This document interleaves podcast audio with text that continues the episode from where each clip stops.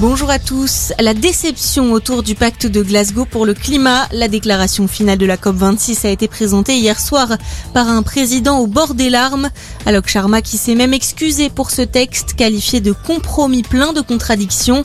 Il entérine quelques promesses mais sans mesures contraignantes comme la réduction du charbon et les mentions d'une baisse des énergies fossiles. Une première. De son côté, la France a signé plusieurs engagements en marge de ce sommet pour le climat. Paris se dirige vers l'arrêt du financement aux énergies fossiles à l'étranger, la réduction de la production de pétrole et de gaz et la fin de la déforestation d'ici 2030.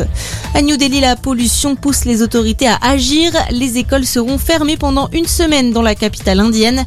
Une alerte sanitaire imminente avait été lancée vendredi face au niveau de pollution atmosphérique situé en zone sévère.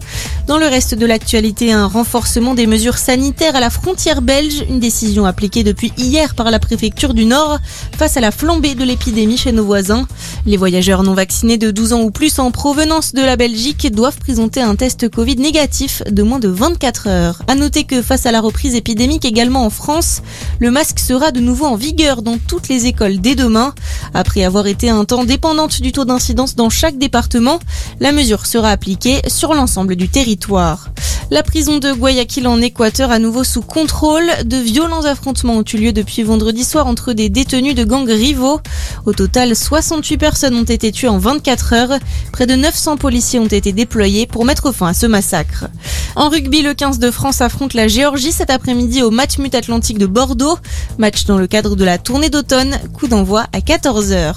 Et puis la mort de Wilbur Smith, le romancier sud-africain, s'est éteint hier au Cap à l'âge de 88 ans. Il laisse derrière lui une œuvre riche de 89 romans d'aventure, vendus au total à 140 millions d'exemplaires. Bonne journée à tous.